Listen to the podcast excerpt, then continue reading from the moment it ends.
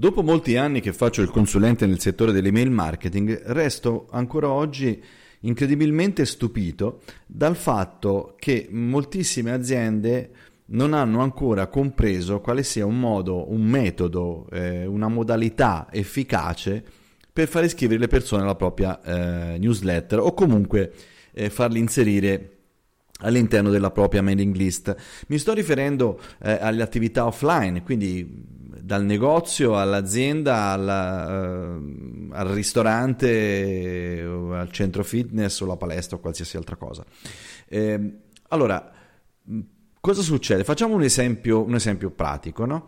eh, arriviamo e parliamo dei prodotti, eccetera, eccetera, e poi magari in fondo, se la persona acquista o non acquista, allora, prima di tutto c'è il fattore famoso, avete la nostra card con gli sconti, eccetera, eccetera. Io spero che questa follia delle card finisca il prima possibile perché è evidente che una persona, un essere umano normale non può andare in 50 negozi all'anno e avere 50 eh, eh, card che eh, poi ti devono mandare altrettante offerte, eccetera. È una strategia che ovviamente non funziona perché non può funzionare, è una strategia che eh, fa soltanto perdere tempo e che allontana i clienti. Questa è una cosa che nessuno ha ancora capito, soprattutto nelle grandi catene, eh, speriamo che lo capiscano il prima possibile. Torniamo invece al discorso del come possiamo fare. Abbiamo il cliente nel nostro negozio e gli diciamo eh, la iscriviamo alla newsletter, eh, eh, alla nostra list, così poi gli mandiamo le offerte e gli sconti.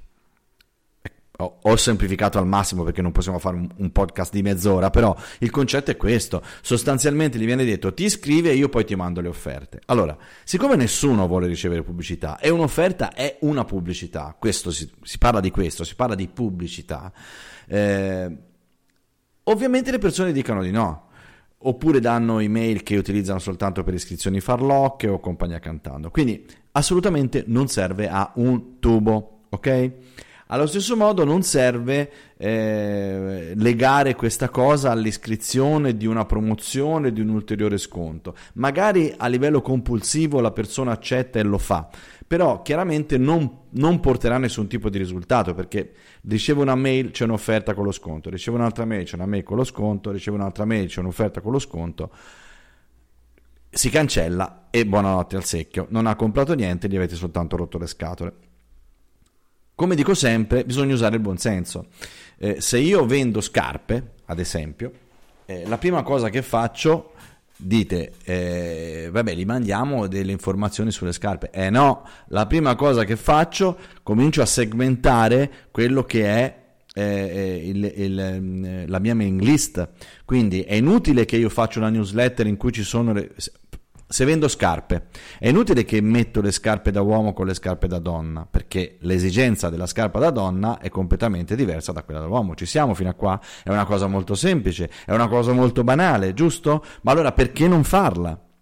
Perché devo fare iscrivere la signora Rossi che compra eh, le, le, le, scarpe con i tacchi a spillo nella stessa mailing list dove c'è il signor Verdi che invece compra soltanto scarpe ultra comode perché ha problemi sui piedi? Questo è un po' detta, eh, detta in maniera molto semplice, ma il concetto è questo.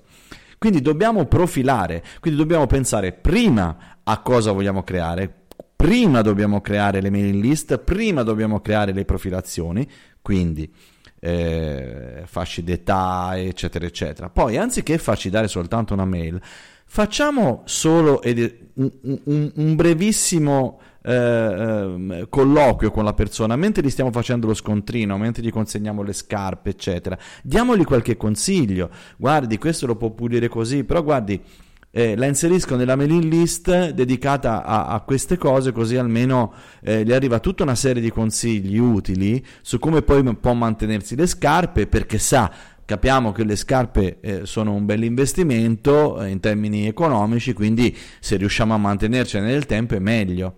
Magari questa persona non gli interessa mantenere nel tempo, ma abbiamo fatto un, un, ragionamento che non è basato sull'offerta, è basato sulla fornitura di informazioni importanti per questa persona e che noi possiamo dargli perché siamo esperti in materia. Quindi, perché questa persona ci dovrebbe dire di no?